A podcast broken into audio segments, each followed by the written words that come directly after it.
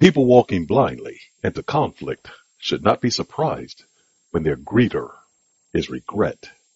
Greg Williams, a master negotiator and body language expert.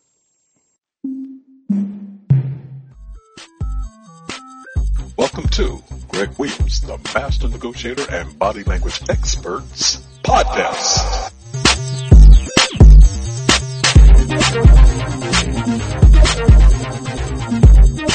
Do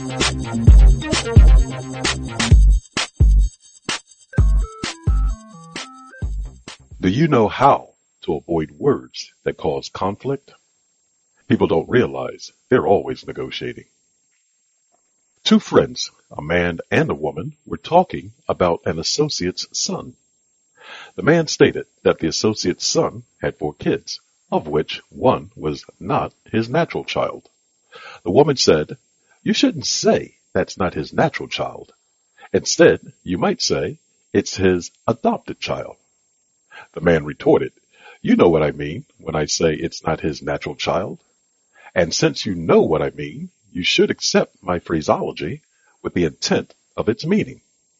From there, the conversation disintegrated into conflict.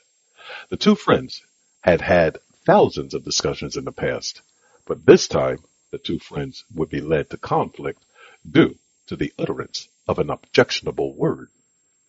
A countless number of people are dragged into conflict every day because of the phrases and words they use, and you're one of them. If you'd like to know what some of those phrases are and how to avoid the conflicts that are caused by the words you use, implement the following strategies. Doing so will help you avoid the conflict that certain words create. Mindset. You should always be aware of someone's mindset when conversing with them. If one's mindset is irritated from a prior situation, that irritation might seep into your conversation, and with it may come disruptive emotional baggage. Thus, while you are engaging that person in an attempt to highlight your points, the individual may be hearing sounds of the prior conversation that wreaked havoc on them. Remember, past interactions can evoke previous emotions in current situations. If you sense that might be the condition in your case, address it at that moment. Please don't allow it to fester into what could become an uncontrollable arbitrage. That would serve no one's purpose. Trigger words.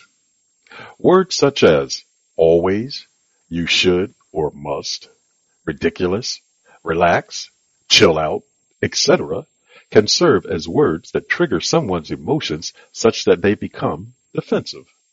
And from that position, your initial conversation may become derailed as the result of you discussing that something doesn't occur all of the time. After that, the discussion could further deteriorate. It could evolve into one where people defend their word choice rather than the topic of their conversation. Trigger words can lead to unwanted circumstances and outcomes, which is why you should be mindful of how and when you use them. If you know certain words will trigger someone to adopt a particular mindset and you wish to avoid it, don't trigger them. On the other hand, if you're aware of that fact and you intend to do so, be cautious with your efforts. Once triggered, you never know to what degree your effects may have on someone. Thus, you run the risk of losing control if things get too far out of hand. Baiting. Be mindful of when someone uses certain words. They may be attempting to bait you. It's one way someone can alter your emotions and thought process. Baiting occurs when a person uses a word that triggers a particular emotion or reaction. Someone can do it intentionally or unintentionally. When done intentionally, there may be a hidden agenda to rile you up or done to evoke a mindset of compliance within you. In either case, you should be aware of how someone might be triggered to act based on the word choices you invoke during an interaction with them. That'll be the source that determines the degree that the communication is amiable or fraught with disgruntlement. Verbal signs. Yeah, yeah, yeah. I, I got it. I got it. I, I got all of that. I'm sure you've heard such phrases in your conversations. They're either signals that the listener is becoming tired of your pontifications or she'd like to speak. In either case, let her have the floor. And when you do, engage in active listening.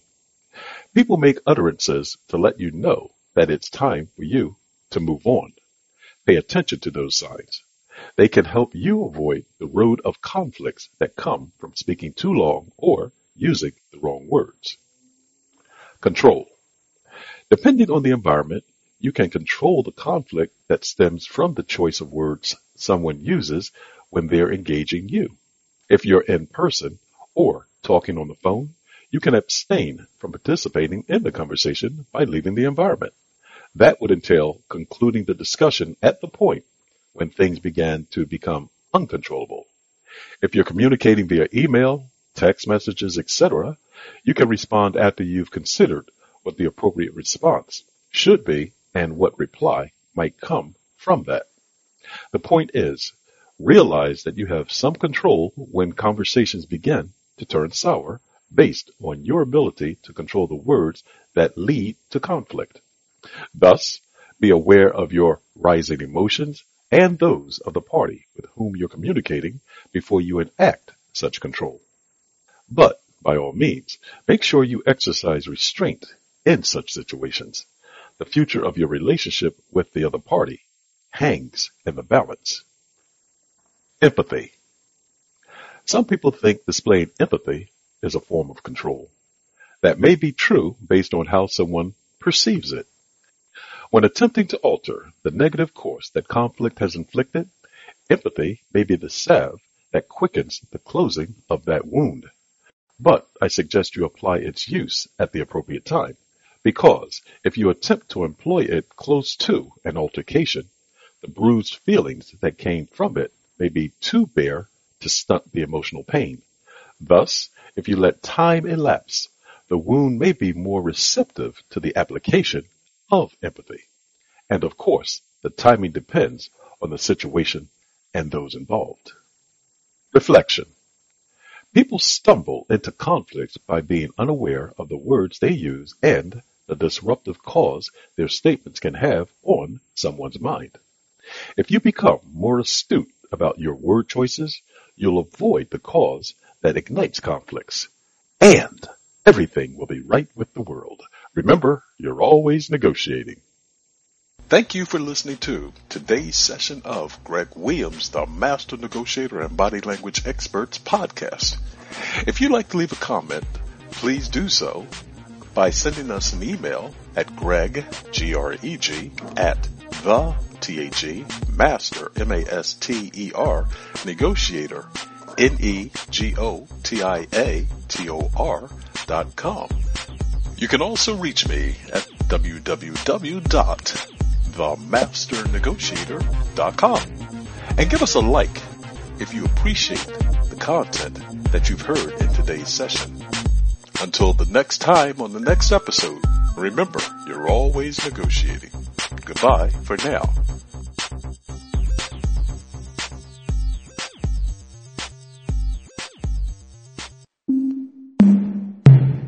This podcast is a part of the C Suite Radio Network.